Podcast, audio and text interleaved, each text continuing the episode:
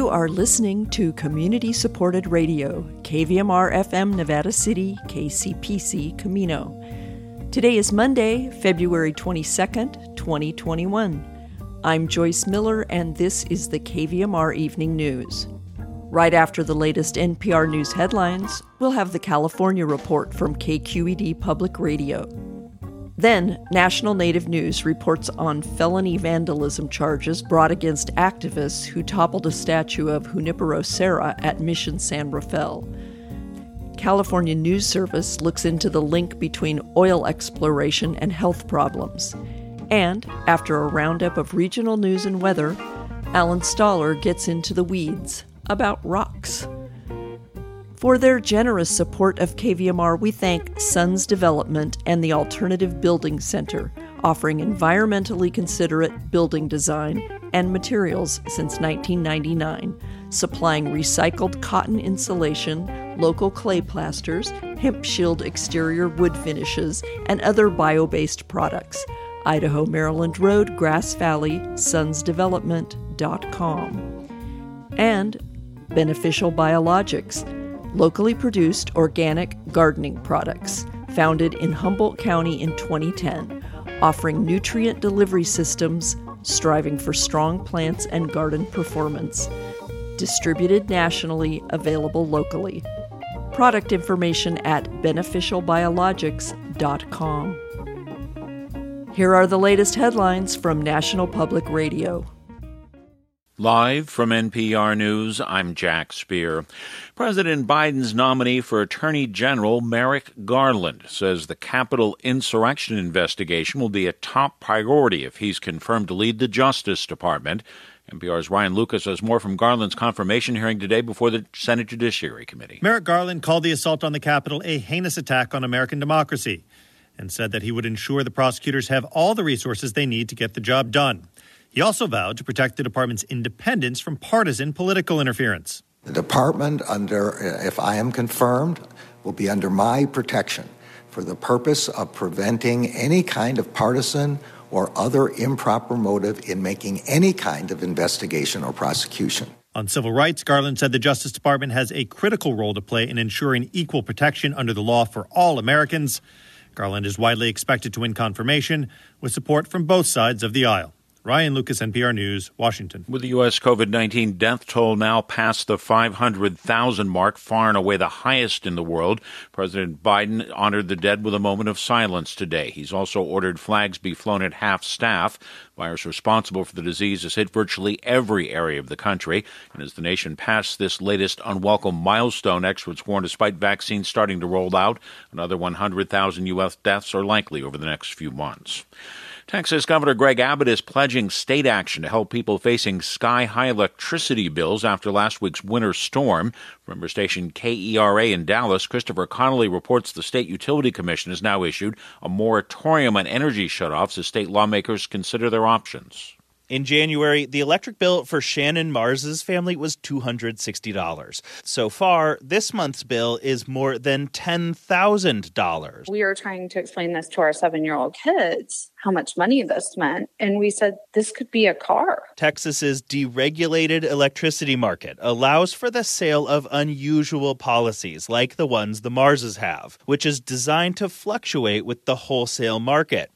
When the price of wholesale electricity spiked dramatically during last week's brutal winter storm, they couldn't get out of their plan. Widespread outrage is forcing public officials here to consider aggressive intervention in the state's energy market. I'm Christopher Connolly in Dallas. Dominion Voting Systems says it's filed a one point three billion dollars defamation lawsuit against the MyPillow guy. Lawsuit alleging the head of the Minnesota-based pillow company, Mike Lindell, falsely accused Dominion of rigging the presidential election and ignoring repeated warnings from Dominion to stop. Dominion also accused Lindell of repeatedly telling what the suit refers to as the big lie, namely that the company somehow helped steal the election from former President Donald Trump. On Wall Street today, the Dow is up twenty-seven points, the Nasdaq down three hundred forty-one points. This is N P R. Trailblazing director, actor, and playwright Douglas Turner Ward has died at his home in Manhattan. He died Saturday at the age of ninety. Ward was co-founder of the Negro Ensemble Company, an influential award-winning company devoted to black playwrights and actors. Jeff London has this remembrance. Born Roosevelt Ward, Junior in Louisiana, he took the name Douglas Turner Ward in honor of Frederick Douglass and Nat Turner. Ward acted in several plays and made a splash as a playwright with his one-act Day of Absence in nineteen sixty-five. It told the story of a southern town where all the black residents disappear for a day and was staged by black actors in whiteface. The Ford Foundation awarded Ward and two colleagues a grant to start the Negro Ensemble Company, which produced such hits as The River Niger and A Soldier's Play, and helped start the careers of Denzel Washington, Angela Bassett, and Samuel L. Jackson, among others. For N P R News, I'm Jeff London in New York. A slight easing of what is currently one of the strictest lockdowns in Europe. British Prime Minister Boris Johnson saying children will be permitted to return to the classroom, and within the next two weeks, people will also be permitted to meet a friend for coffee in the park. Or those wishing to get a haircut, eat a meal in a restaurant, or stop by the local pub will be waiting for a few months longer. Under the plan announced today, schools can reopen in Britain March eighth. Britain has among the worst outbreaks in Europe, with one hundred twenty thousand COVID nineteen deaths. Crude oil futures were up two dollars and forty-five cents a barrel to sixty-one sixty-nine today. I'm Jack Speer, N P R News.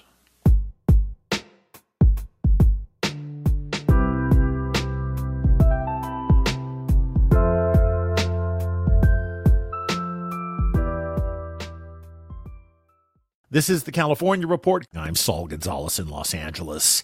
It's one of the most important questions in this phase in the battle against the pandemic. When can we start reopening California schools? Well, starting today, some schools in San Bernardino and in the Santa Clarita Valley north of L A are welcoming students back to classes while maintaining COVID precautions. To hasten more reopenings, Governor Newsom has announced a plan to set aside ten percent of vaccine supplies for school employees. Here's Newsom speaking about that yesterday in Inglewood. And that should make a very meaningful difference to get our youngest kids back in school safely. They need to get back into school for their mental health, for their social emotional support that they get in person learning. We can do that. We can do it safely. But a few moments after saying that, the governor cautioned that school reopenings are contingent on an adequate supply of vaccines. Meanwhile, many teachers' unions and classroom instructors are opposed to school reopenings. They want to see lower coronavirus caseloads, more vaccinations, and improvements to campuses like better heating and air conditioning to help with airflow. At a teacher's car caravan protest in Los Angeles over the weekend, I got the perspective of one elementary school instructor. Lawrence Candera talked about what he wanted to see before returning to work. At the very least, having teachers and um, staff vaccinated and training so that they try to regulate certain things and having small class sizes, that would be, I guess, optimal. But opening now would be criminal. It would be irresponsible and unethical, in my opinion. And what do you say to all the people out there, particularly families and parents, who say these classrooms have got to get open soon? It's been way too long. You say what? I say that classes have been open. We've been, as educators, I'm currently working online assisting other teachers. We are working day and night to make sure that there's some form of education. But, that, but that's not that's not the same, though, right? Would you acknowledge that? It's clearly not the same. I rather much be in classrooms teaching the students in person. I definitely agree that it is not the same. Do I want that to happen soon? Yeah, I do. Not until it's safe to do so, though. I don't want to be responsible, or I don't want to know that I've contributed to someone else's possible death. You know, I, I just don't want to do that, or my my own safety. That's teacher Lawrence Candera. Some parent organizations, meanwhile, are calling for faster school reopenings, with one group in Los Angeles staging what's called a Zoom-out protest today. And staying on education, in San Francisco, the school board is pausing its controversial proposal to rename forty-four schools, like George Washington High School and Lincoln High School. The board intended to cut ties with historical figures for their racist actions. But the resolution drew fire and ridicule locally and nationally. Critics argued that the process had research errors and said the board's focus in the pandemic should be getting kids back in the classrooms. In a statement in San Francisco Chronicle op-ed Sunday night, Board President Gabriela Lopez took responsibility for mistakes made in the renaming process and said the renaming plan would be put on hold until schools are back open. Support for the California Report comes from Hint. fruit-infused water in over twenty-five flavors, no sweeteners, no calories, in stores or delivered from drink hint dot com. Hint, water with a touch of true fruit flavor. Eric and Wendy Schmidt, whose philanthropy includes Schmidt Ocean Institute, working to advance the frontiers of ocean research, sharing the connection between life on land and life at sea with everyone, everywhere. And Stanford Medicine, protecting your health and providing dependable care with safe in-person appointments and video visits. StanfordHealthcare.org slash adapting care. One of the Trump administration's most controversial changes to U S immigration policies was the so-called Remain in Mexico program. It required people seeking asylum in the U S to stay south of the border as their asylum cases were being reviewed. But under the Biden administration, Remain in Mexico is being rolled back. The first tangible example of that was the processing of a group of asylum seekers at the San Ysidro Port of Entry, south of San Diego, on Friday. K P B S reporter Max Rivlin-Nadler was there and has this report. twenty-five asylum seekers were loaded onto a bus on Friday morning and driven into the United States, where they'll continue their asylum cases, no longer made to wait in Mexico. They're the first of at least twenty-five thousand people with open cases who will be allowed into the U S. But for others who are at the port of entry on Friday, the waiting continues. Some of the people lined up on Friday had been there for as long as three days. Many were not part of the Remain in Mexico program, which right now means they're not eligible to be processed. One of those people camped out was Marjorie Rosales. She was from Honduras, which she fled because she was sexually assaulted after an extortion attempt. She spent one year in Chiapas, Mexico, waiting for a visa, and has been in Tijuana for a year. She desperately wants to claim asylum for her and her two-year-old daughter. She makes a living selling ice cream on the street. Esperando que el presidente se le condole el corazón y nos ayude. Estamos aquí en esta frontera, aguantando hambre, frío con nuestros hijos. She says she's waiting for the president to open his heart and help those on the border, because they're sleeping outside, and it's cold. Many migrants came to the port of entry on Friday looking for information, and advocates handed out flyers to explain who qualified for the new policy. But the border remains closed for almost all asylum seekers, including the thousands of Haitians and Cameroonians in Tijuana who were never enrolled in the program.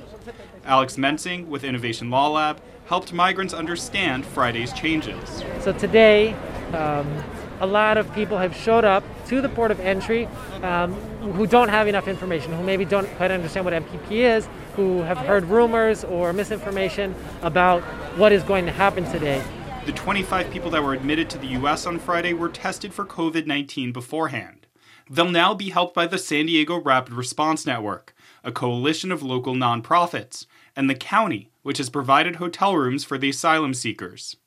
Michael Hopkins is the organization's president. They'll be transported to uh, to a hotel, local hotels, um, and then we'll begin that work of uh, doing the health screening, um, figuring out where they're going, uh, helping them make contact, figuring out whether they have the funds or we need to provide the funds for the air travel. The Rapid Response Network says it's prepared for the program to ramp up to hundreds of asylum seekers each day. But for the thousands in Tijuana this program doesn't yet apply to, they'll continue to remain.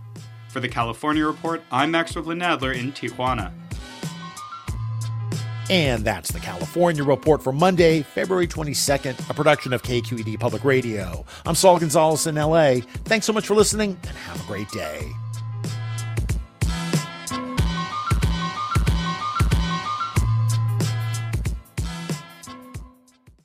This is National Native News. I'm Antonia Gonzalez. A prosecutor in Northern California is going after five indigenous activists who toppled a statue of Junípero Serra last year in protest of the Catholic Mission System's founder. They all face felony charges, but community groups are calling for the charges to be dropped. Christina Onestead reports. They're called the Indigenous Peoples Day five. The group of Indigenous women and two spirit activists are charged with felony vandalism for toppling a statue of Junípero Serra on Indigenous Peoples Day twenty twenty, right out front of the Mission San Rafael in Marin County, California. Karina Gold is leader of the Confederated Villages of Lujan Ohlone, one of the tribes enslaved into the mission system Junípero Serra founded. She's calling for the charges to be dropped. Our tribal people have been the objects of, of genocide here in California by the Catholic Church since the inception of California.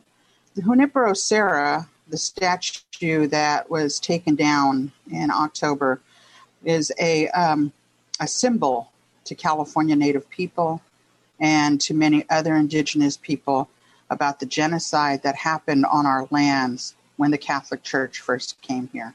Despite the Catholic Church's history of genocide against Native Americans, some of its members have demanded Marin County's district attorney add a hate crimes charge against the activists. But more than fifty community groups and seventy-five thousand petition signatories are demanding the charges be dropped, noting the nationwide reckoning with symbols of oppression. I'm Christina Onestead, reporting from San Rafael, California, for National Native News. A nonprofit advocating for the protection of Oak Flat, a sacred site in Arizona, is appealing a federal judge's decision to not temporarily block the project that will turn the land into a copper mine. Emma Gibson from Arizona Public Media has more. The nonprofit Apache Stronghold is one of a few groups that sued to stop a congressionally mandated land swap of U S Forest Service land, which includes Oak Flat, to Resolution Copper, a subsidiary of International Copper Companies. Attorney Luke Goodrich is representing Apache Stronghold in the appeal. He says the federal government plans to transfer the land on March eleventh.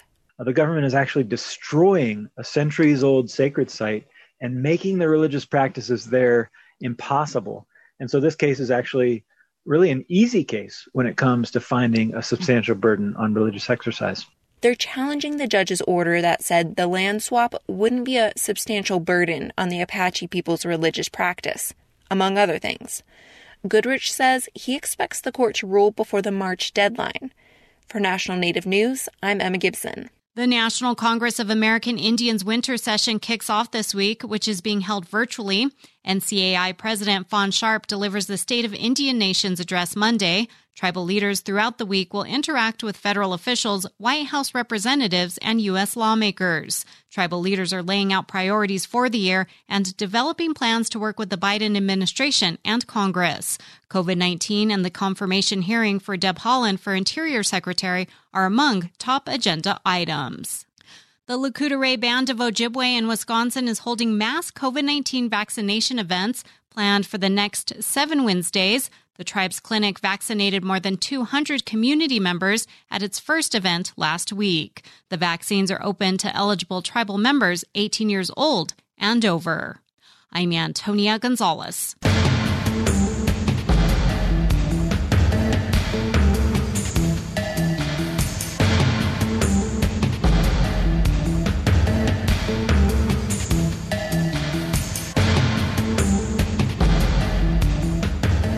National Native News is produced by Kawanak Broadcast Corporation with funding by the Corporation for Public Broadcasting.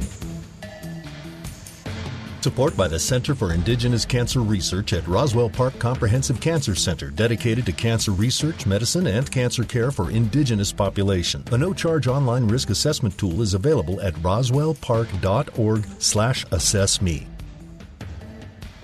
Support by the American Indian College Fund, providing scholarships to Native students of every age for over thirty years. Applications for the upcoming school year accepted through May thirty-first at college fund dot org. Native Voice One, the Native American Radio Network. State lawmakers proposed a bill to ban fracking last week, but one city, Culver City, already has taken a big step in that direction. In October, the city council approved a resolution to wind down drilling within five years. Staff are working on an ordinance now. The city hosts ten percent of the Inglewood oil field, which has been drilling for about one hundred years. Former Mayor Megan Solly Wells says neighbors are troubled by reports of miscarriages and cancer diagnoses in parts of the city. Cancer over cancer over cancer in the communities closest to the oil field. We have a ton of anecdotal stories of people in our community who look at the pollution that's happening at the oil field site as the culprit. She adds more data is needed. The L A County Department of Public Health is studying the area to determine any link between oil fields and health problems, and the California Air Resources Board is about to start monitoring air quality around the state's oil fields. At a council meeting, mineral rights owners called the plan an unconstitutional violation of their property rights. The City Council commissioned a study that showed that the current operator will recoup their investment by this year. Solly Wells says, to fight climate change, we must keep fossil fuels in the ground. Not just in our energy, but in our transportation, in our housing policy, in our waste management. We're really trying to model what we would like to see statewide and internationally. The plan calls for retraining workers to remediate the site. The other ninety percent of the Inglewood oil field is in an unincorporated part of L A County. Solly Wells hopes that the County Board of Supervisors will consider a similar approach and redevelop the site into a new Central Park of the West. For California News Service, I'm Suzanne Potter. In the regional weather forecast, the week will start with unseasonably warm days with near-record highs forecast for Tuesday. High temperatures will fall closer to their seasonal averages later in the week. In Nevada City and Grass Valley, partly cloudy tonight with an overnight low of fifty degrees. Tuesday is expected to be sunny with a high of seventy degrees and a low of forty-five. Tonight in Truckee, partly cloudy with an overnight low of twenty-six. Tuesday in Truckee, mostly sunny with a high of fifty degrees and a low of seventeen. In Sacramento, mostly clear tonight with an overnight low of forty-six degrees. Tuesday in Sacramento, partly cloudy skies with a high of seventy-five degrees and a low of forty-six. A fourteen-year-old boy has turned himself in to Nevada City Police in connection with an armed robbery Saturday, authorities said today. Nevada City Police Lieutenant Paul Rhode told the Union newspaper the teenager, who is from out of the area, confided in someone who convinced him to admit to the crime. He was cited on the robbery charge and released. On their Facebook page, Nevada City Police said a couple was walking with their dog in the one hundred block of North Pine Street at four p.m. Saturday when a young man walked up behind them and demanded their camera. One of the victims called nine one one to report a robbery with a handgun, according to dispatch reports. The suspect was holding a black pistol, the Facebook post stated. The suspect took the camera and ran up the street toward the courthouse. The victims were not injured, according to dispatch reports. The camera was recovered and will be returned to the victims, Lieutenant Rhode said. He added it was not clear whether the boy used a real weapon or a replica. That remains under investigation. It's meeting week in Nevada County with several of our local government entities holding their regular meetings to conduct business. All meetings are currently being held virtually. The Nevada County Board of Supervisors will meet at nine a.m. Tuesday remotely from the Rood Center. The meeting is broadcast live on Nevada County Media Channel seventeen in the Western County and on Suddenlink Channel seventy-eight in the Eastern County and can be viewed live on the web at mynevadacounty.com slash board meetings. The meeting will include a COVID nineteen update with Doctor Scott Kellerman, the County Public Health Officer, and Public Information Officer Taylor Wolf. The Grass Valley City Council will meet at seven p.m. Tuesday. One item on the agenda is the recommendation by the City Historical Commission to designate the former home of the African Methodist Episcopal Church as a historic site. The Grass Valley A M E Church was erected in eighteen fifty-four on South Church Street. The site is now occupied by four homes built in eighteen ninety-four. The City Council of Nevada City will hold its first meeting with its new interim city manager at six thirty p.m. Wednesday. Joan Philippe, former city manager for Calusa and a number of other cities, was appointed interim city manager while the search goes on for a permanent hire. The meeting can be found on the city's YouTube channel, on Channel seventeen, and on the city's website. And lastly, the Nevada Irrigation District Board of Directors will meet via Zoom webinar at nine a.m. Wednesday.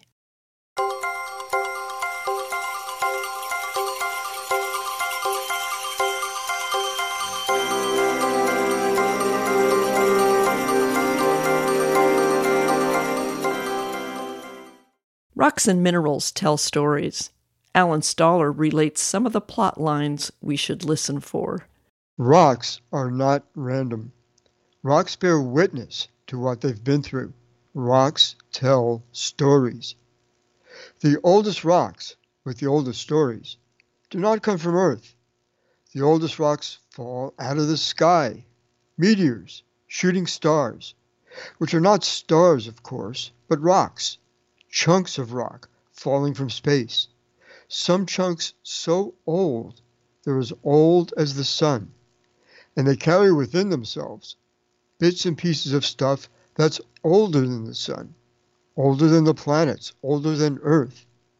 They tell a story of what it was like when the stuff that would become the sun, the stuff that would become the Earth, was simply a cloud, gas and dust drifting through space. The oldest rocks that do come from Earth, the oldest bits and pieces of rock, are crystals that were once part of solid rock, but the rock, over the eons, disintegrated. Only these bits and pieces, crystals of the mineral zircon, only these survived to become parts of newer, younger rock. Those earliest, oldest crystals tell of an Earth with plenty of air, but zero oxygen in that air, an Earth on which rain fell, flowed down the hillsides, filled the first oceans. The first green things grew only in those oceans. Nothing grew on land, until, after billions of years, the rocks of the land had broken down enough to create some semblance of soil. We jump ahead to much younger rocks, much younger stories, to the salt and pepper granitic rock that lies beneath our feet here in the foothills. The salt and pepper pattern tells us that this rock was once molten, once liquid like water. Until now, this rock had never seen the light of day, had never risen to anywhere near the surface of the Earth.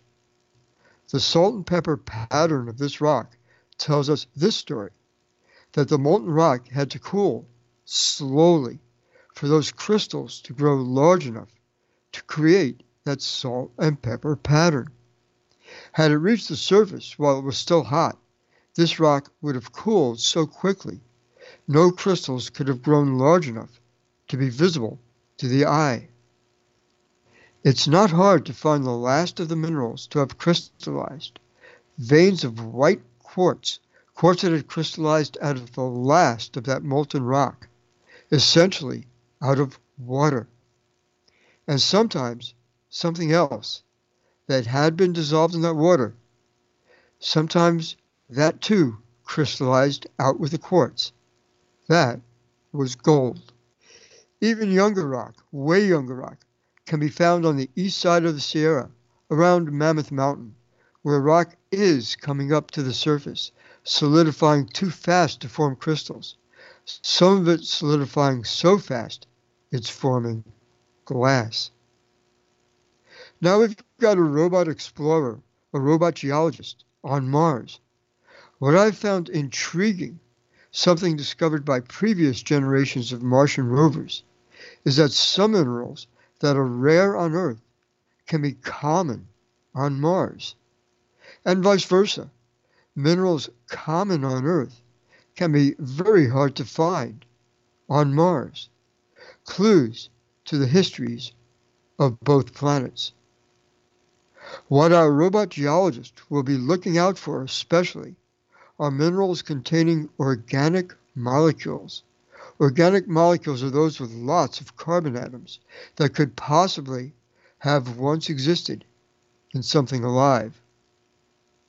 More stories from rocks in the near future. For K V M R, I'm Al Stoller.